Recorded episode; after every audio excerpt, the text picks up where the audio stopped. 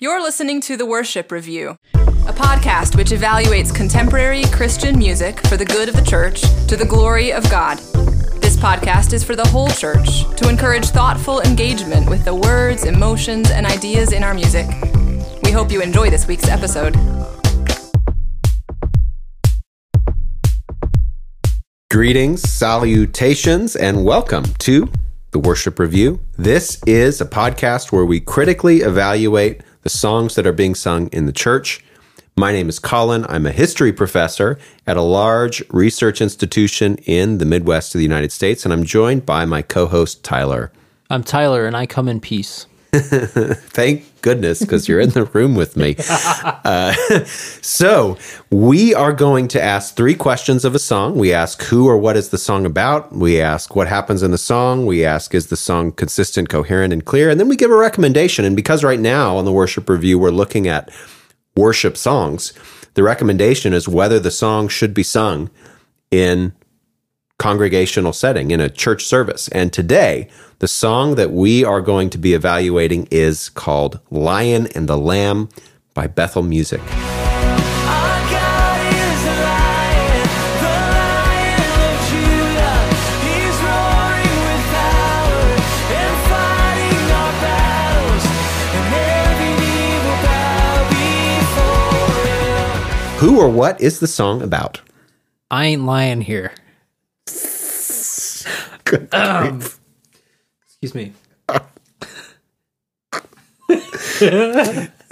We're gonna look at the um, listener. We're gonna look at the listen the listenership for this song, and there's just gonna be this big drop. Right there. yeah, why is it that after uh, two minutes just stopped listening? I don't know why. You got tired of it. Colin, you might find this hard to believe because his name is not stated, at least the name that he was, uh, that we refer to him as generally Jesus. But this song is about Jesus. Okay. We see him given many names, many scriptural, biblical names, uh, such as the Lord Almighty, the Lion of Judah, the Lion of the Lamb, the Lamb that was slain, the King of Kings, the God who saves, the Lord Almighty. I'm, I'm dumb. I already said the Lord Almighty. That's okay. Um, so these titles and the descriptions of these titles follow from one another in a kind of tenuous relationship of word association, but they are all about Jesus Yeah. and they are all biblical. Uh, however, in order to unpack the meaning of many of these, you need some biblical background knowledge Yeah. that this song doesn't necessarily offer you, and nor could it reasonably, but it Yeah, could give a little bit more background. So, for example, the Lion of Judah, it's not clear from the song why it's important that he be of the tribe of Judah, Mm-hmm. for example, but uh, scripture makes it clear that that's the rightful king. The king will come from the tribe of Judah. Isn't it better to say the Lion of Judah than just the lion? And isn't it better to say the Lamb who was slain than just the lamb? Like it is a shame that they don't explain the deeper meaning of those terms, but it is kind of better, I think, than the alternative of not giving those full titles. Yeah, and why why is that better, Colin? you know, if you just hear the word lion, we have a metaphorical vocabulary for what a lion is. We mm-hmm. would just think fierce, strong, hungry, proud, proud probably being the most mm-hmm. important one, but we wouldn't necessarily connect it to the fulfillment of prophecy Yes. that was made about the lion of Judah or the lamb. We think gentle, we think docile, we might even think tasty. You know, the the lamb who was slain is a very specific reference. No, I definitely agree with you. This the specificity is lacking here, and it would have been nice to have, but they are not. They're not making up titles for him either. They're just not giving Yeah. full titles. Yeah. Um, and Well, they're not fully explaining those titles. yes, Yeah. indeed, And weirdly enough, they're giving every single name for Jesus except but Jesus. Jesus, yeah. Which I mean, we even get the name the God who saves. Yeah. Which I I wonder if that's a tenuous reference to Jesus's given name because it comes from Ah, Yehoshua, yes, of meaning course. God or Yahweh saves, and I wonder Yes. are they are they kind of is this intentional because Yeah. they've totally left out Jesus, but they've given Yeah. almost every other name that we could find for it. They didn't have Messiah or something like that, or the anointed one, but It's like a you know th- there are those games where you you can't actually say the name, but Yes. you can say everything else about it and try to get someone to guess. And skaldic poetry is like this too. If you need to offend someone, it's illegal to slander them with your words. Oh, so, so you, you- find really clever ways to Yes. slander someone. Like if your name is Noble Stone, like Adelstain, you will say like Highborn Rock, and you will insult Highborn Rock. Tyler, you're you're wrong. Once a law is made about something, all that behavior immediately stops. Wait, yeah. What am People- I thinking? Yeah, people do not find ways to work around laws. Tyler, you're ridiculous. Let alone, yeah. Yeah, Very good. Uh, and chronologically, we're dealing here with the second coming. yeah, I think so. Yeah, it, it, it's either now or the future. Yeah,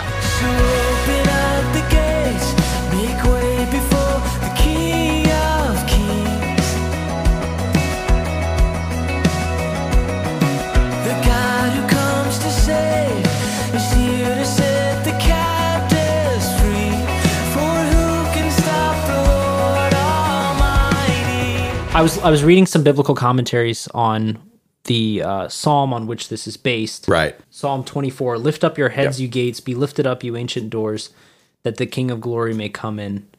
So many, so this is written to initially probably commemorate the bringing of the Ark of the Covenant into Jerusalem. Yeah, It's been extended to many different purposes. So Matthew Henry would extend it to at least to the conversion of the Christian um, that we are then once we have been saved we are to rejoice at the coming of Christ into our lives. Yeah, and Christ comes or the lion comes to save us from slavery. His blood breaks the chains apart. Now, how do you know that the chains are slavery? yes. Oh, very good Colin very good I have inferred that the chains you you are very good at this I have inferred that the chains are slavery chains Yeah, They're not gold chains. Although I saw a video of this performed, and the guy had a, around his neck Yeah. a chain with a with a key hanging off of it. That's not the kind of chain that's being. no. But why aren't yeah? Why aren't the chains my belief that I can't be president of? Thought I was going to say the United States, Canada. because you're tethered to this, and you don't want that to be severed. Right. Is that way? I'm just saying. What What are the chains? It's a, we we don't know. We don't know what the chains are. Indeed, but every chain will break. We know from this song. So I agree with you. It's not clear that these chains are chains of slavery. For the sake of argument, I'm going to assume that this is a chain of slavery. Um, and th- if that's true, then that's a theme that we would see in Scripture of Christ setting the captive free. For example, we see uh, our God is the Lamb, the Lamb that was slain for the sins of the world. His blood breaks the chains. So there's a direct connection there between His blood breaks the chains, and then right before that, we see that the sins of the world are kind of connected to that. But that brings up a problem because this isn't the only time in the song that chains are mentioned. nope. We have chains being mentioned in the first verse.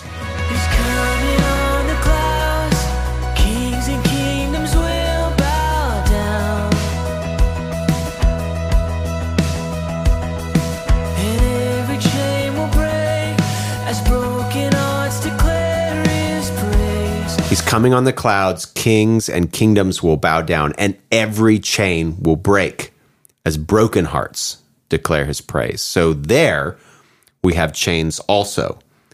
And I am not sure there could be two things happening. One is that chains are used consistently as a metaphor in this song, in which case those chains would also be a euphemism for sin But the conclusion would be that, therefore that, that all sins, all people will be freed from. freed from sin and presumably its consequences and everything else. Or the metaphor is mixed and this first mention of chains in the first verse is just saying that the chains are are euphemisms for broken hearts. Hmm.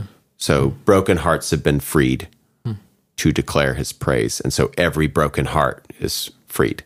Is it possible that he's coming, that they're interpreting his second coming in glory to be one bringing proper justice to the world. And so, if there are any slaves, any human slaves, real physical human slaves at the time of the second coming, this is the moment of liberation for them. Or am I going way too far off the deep end? Well, I just I think you could say that if we found a warrant for that in the language, but we just have he's coming on the clouds, kings and kingdoms will bow down. So there are kings that are going to bow down, and then every chain will break as broken hearts. I, I wonder if the king's bowing down implies a uh, a a crumbling of Like authority structures or something? rule. Yes, I'm not saying I buy into that. I'm just saying, Yeah, yeah. what if that's what they meant? That's what they the mean. kings were meant to identify as maybe wicked kings, and the chains being broken are chains of oppression or something like that. Maybe, Maybe. Yeah, you could. You, But I- in any way, I it's actu- either consistent and has troubling theological implications, or it's inconsistent and Yeah. has dubious. Yeah, just kind of unclear implications. So if chains is a consistent euphemism for slavery to sin, then we have problems because if every chain will break, uh, then we're looking into some kind of universalism. It is not going to be the case that all slaves to sin are going to be freed from sin and its consequences. So he says in Matthew 25, verse 31 to 46, I won't read all of it, but I'll skip a little bit. But when the Son of Man comes in his glory, so he's talking about the very thing that this song is talking about, and all the angels with him, then he will sit on his glorious throne. Before him will be gathered all the nations, and he will separate people one from another, as a shepherd separates the sheep from the goats. And he will place the sheep on his right, but the goats on the left. Then the king will say to those on his right, Come, you who are blessed by my Father, inherit the kingdom prepared for you from the foundation of the world. And I'm going to skip to 41. Then he will say to those on his left, Depart from me, you cursed, into the eternal fire prepared for the devil and his angels. And then verse 46 says, And these will go away into eternal punishment, but the righteous into eternal life. Right, Jesus cannot be more clear. On the day that he comes in his glory, he is going to separate people out. Not every chain will be broken. Hmm. Not all people will be freed from the consequences of sin. He's going to say to some people, Depart from me, you cursed, into the eternal fire. And that will be a horrible thing to hear. And, uh, and woe to those who will hear that. And I thank God that not through anything I have done that I get to be in the group of sheep. Um, we haven't even talked about this, but this isn't chains, but it seems very related. In the uh, second verse, open up the gates, make way before the King of Kings. The God who comes to save is here to set the captives Okay, yeah. free. Very similar. Yes. So not chains, but again, it's either underscoring a kind of uh, liberation of all captives from their slavery to sin, or another kind of liberation of people from captivity. chains are often used in worship music as a euphemism for for sin and we r- read and hear in many songs chains being broken.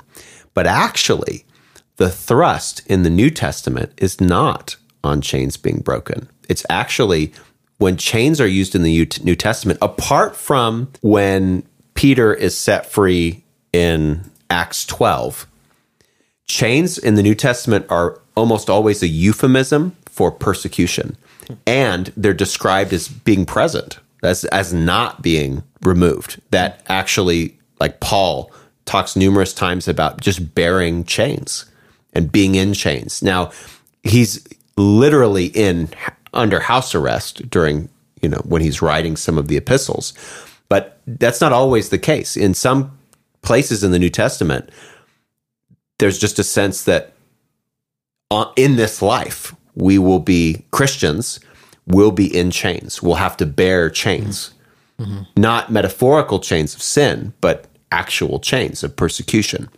And so, um, it's true that we will have our chains of sin removed, but the Bible actually doesn't, I don't think, use that metaphor. It's a nice metaphor. I'm not saying it shouldn't be used, but we if we start to think about chains as always being something that we get to be freed from, uh, we miss the richer understanding of chains and more complex understanding of chains that we actually see in Scripture, which is in there are some chains that are meant to be borne by the Christians that are in fact a mark of honor, that are a mark of of of taking up our cross and following Christ. And in fact, Paul, many times in his letters to his churches, will say, a servant of Christ, which A theoretically be translated as a slave. Yes, to it is a bond slave. Yeah. So not this isn't a you know a freeman. no. He is describing himself as joyfully Yeah. a servant Yeah. of Christ. Slave is a common image of a Christian. A Christian is a slave. Uh, God is our master, and a Christian also endures chains by means of persecution. When you conquered a people, you would lead them back into your city, not as freedmen. No, no, no. They Yes. were your captives Yes. at that point. A slave, servus, comes from the Latin servatus, which is one who is spared. Hmm. So it means you should have died when your city was conquered, but your life was spared. Therefore, You're welcome. your life yeah you therefore you owe your life like that's why that's the rationale for slavery for the romans is that your life was spared you owe us your life mm-hmm. so you if you want to be freed of slavery you're going to have to pay for the equivalent of of your life back until then you're you're kind of in a a state in between a thing and a human. You're almost like a zombie. You're like the mm-hmm. undead. You've you've you've died in a way. Your your old name is gone. Your old culture's gone, and you're you're you're a living thing. The Romans actually would have called it a speaking tool. You're a speaking tool. So you're you're in between a thing and a person. That is horrifying. Yeah. to think about. But that's why that uh, that's why the idea of slavery seemed totally natural to the Romans. But there's a kind of logic to it, right? You you had your life spared, so of course you owe you you owe an obligation. I mean, the Roman Roman culture is all about these obligations uh, that we owe to to people who do things for us, is hmm. patron client obligations. Yeah, so there's a good reason to think that when Christ is leading a host of captives, he's leading a group of people into his service. Yeah, that's right. Which we as Christians are pleased to profess. He's not making them autonomous. And thank God, because in, in my own, I am prone to sin in my autonomy. Well, yeah, we've demonstrated that by being slaves to sin in the first place. Yeah. So we're like were this hypothetical situation to be true, where Christ could lead us into autonomy, we would simply fall back again into sin. Every one of us. Right. Yeah. So praise God that He took such flawed beings as us and chose to make us His slaves. Who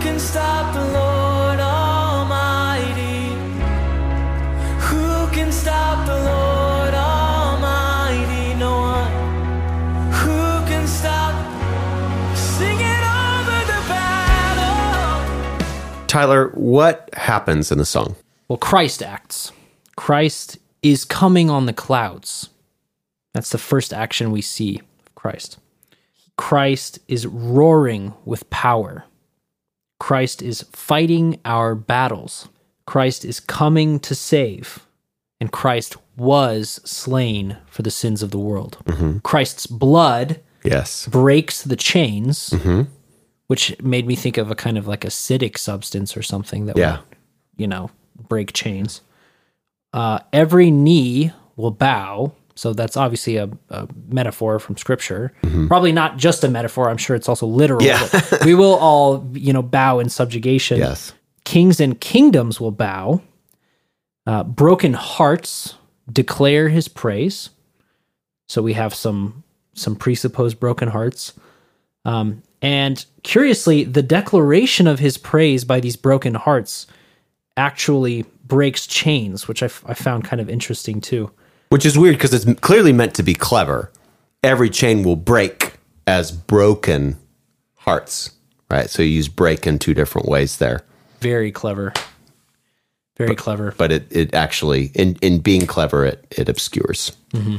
It's a broken image at that point. Yes, it is. Uh, and we are to open the gates for Christ. This is a- an imperative in this verse, in this song. Well, someone is to. So open up the gates. So someone's being told to make we're to make way before the King of Kings. Um, and finally, we learn that no one can stop the Lord God Almighty. So th- those are the things that are happening in this song. He's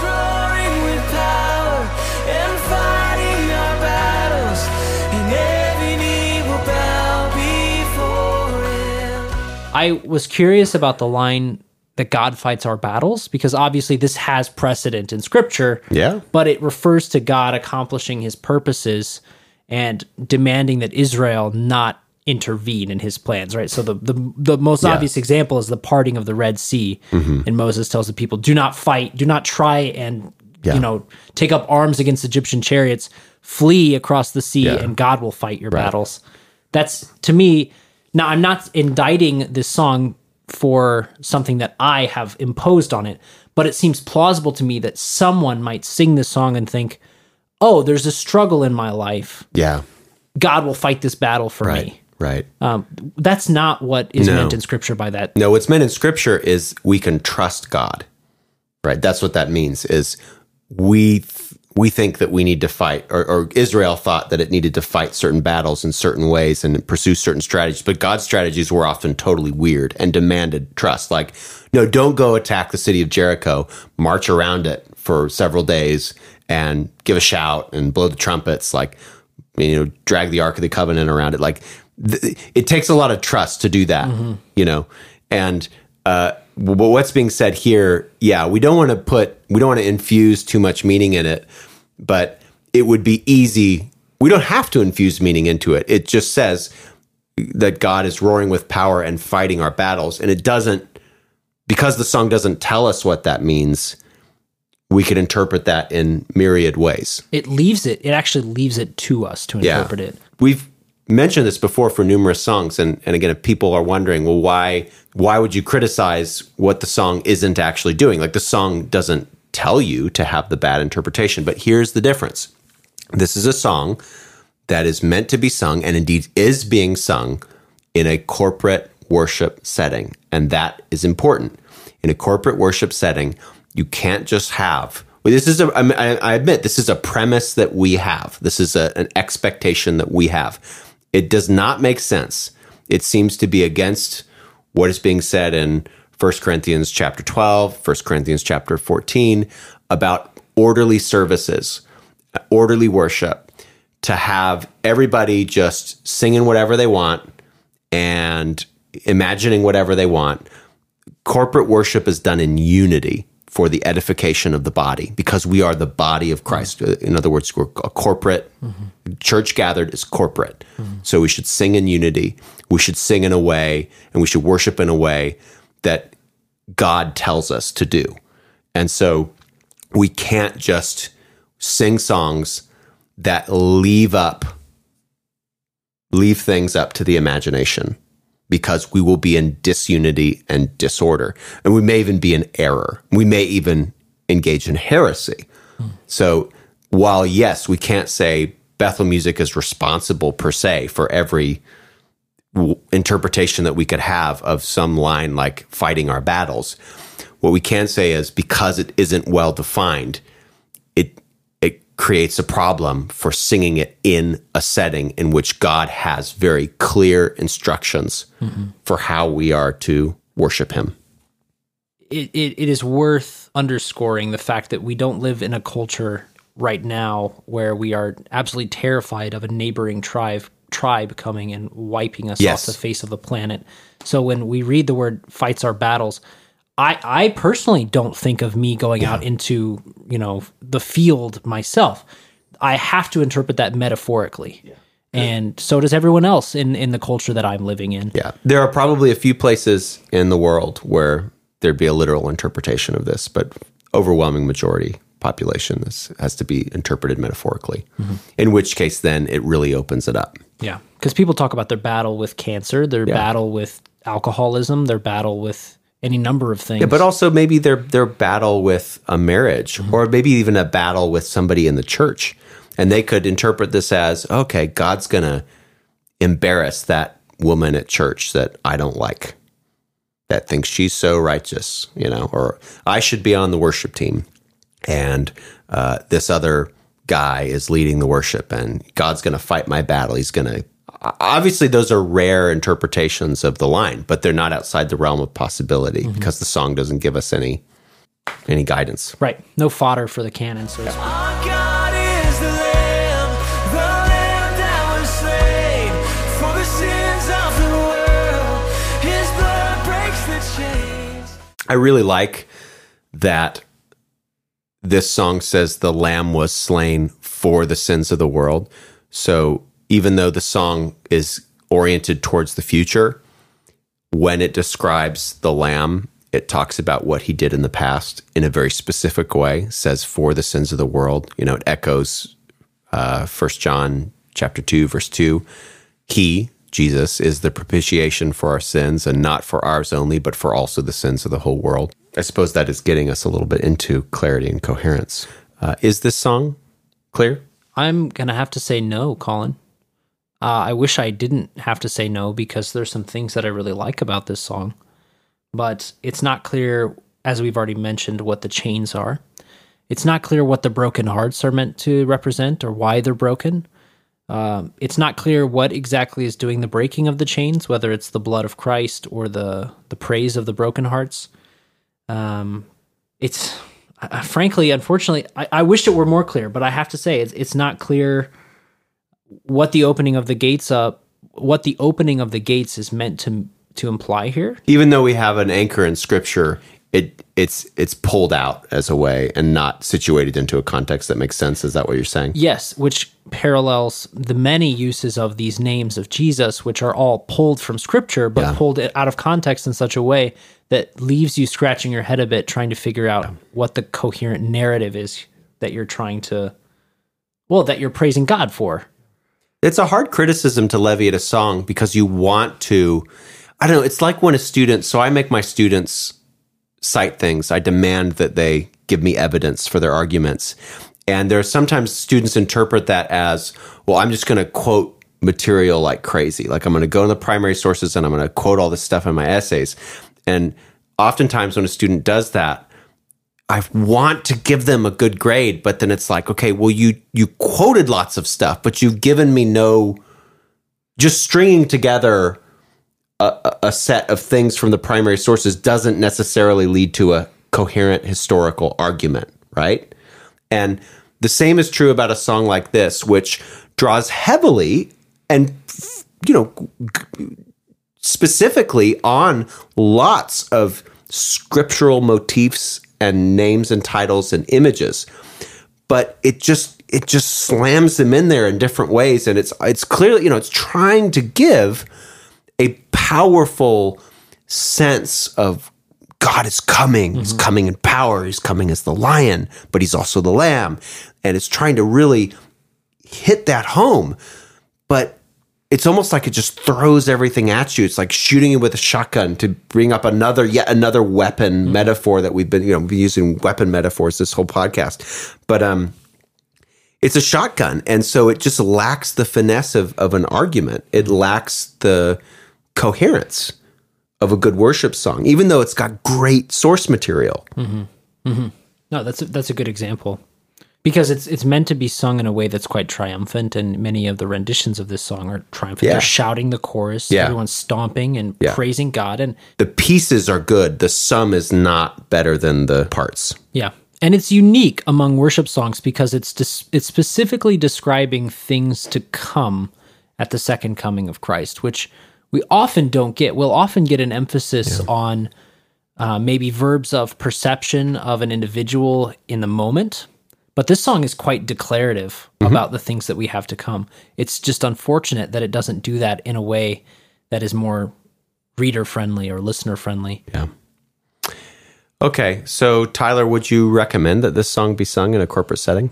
I would not for its lack of detail. Would you? as I've said in a previous podcast, I want to be charitable in especially when I don't know I don't know a nice way to put this. My expectations for Bethel music are not as high as I have for say Stuart Townend or Keith and Kristyn Getty or something. or even Hillsong at this point. Yeah, Some or of even Hillsong. Some of their songs have been okay. Yeah, for sure. Um, so I really want to commend Bethel for going into scripture so well when some of their songs just are do not do that. Uh, at the same time, the coherence issues and some of the some of the problems with the metaphors and some of the ambiguities and, and this sort of thing is probably enough to say I would lean away from it. I will I'll put it that way. I'd lean away. And uh, so, what did you give the song as a rating? I give the song two out of five cups of coffee.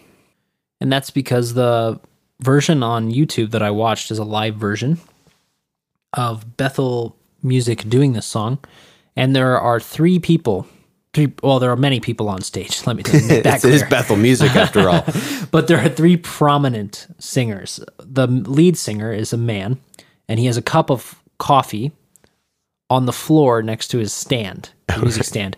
And the whole time I'm watching this music video, I can't help but look for that cup of coffee because I just think at some point it's going to get knocked over because the the woman next to him is dancing dancing a little bit more enthusiastically than I I have ever seen at even at parties.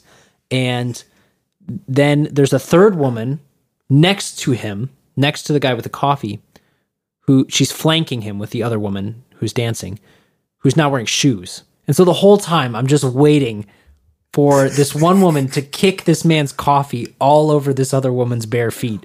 But it doesn't happen. Uh, They managed to Thank do goodness. it. I would not have the courage to set my cup of coffee down on that stage. You know, coffee spills are really the bane of every church's existence of poor people that have to clean the church, which is why if churches are smart, they they use brown carpet. Right? Or they just don't let people That is sacrilege. sacrilege. All churches must have coffee.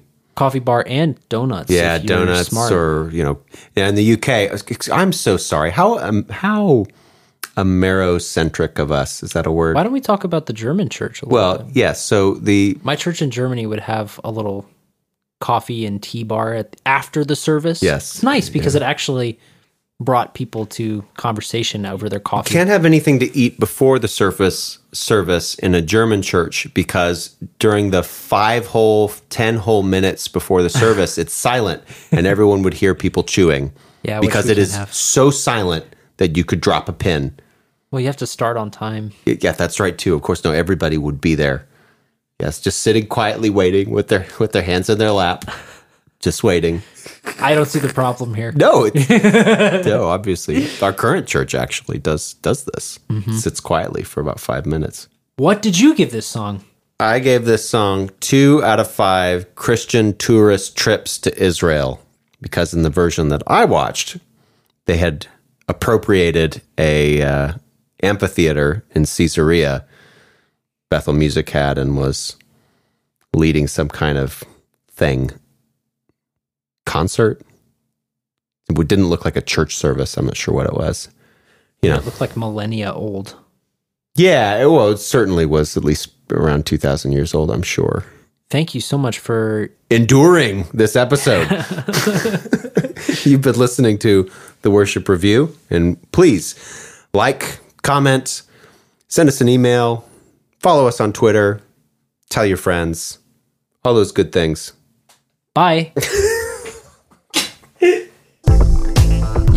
listening to the Worship Review. Please subscribe to the podcast, leave a comment, or email us at feedback at theworshipreview.com. We accept donations at anchorfm slash the Worship Review and patreon.com slash The Worship Review.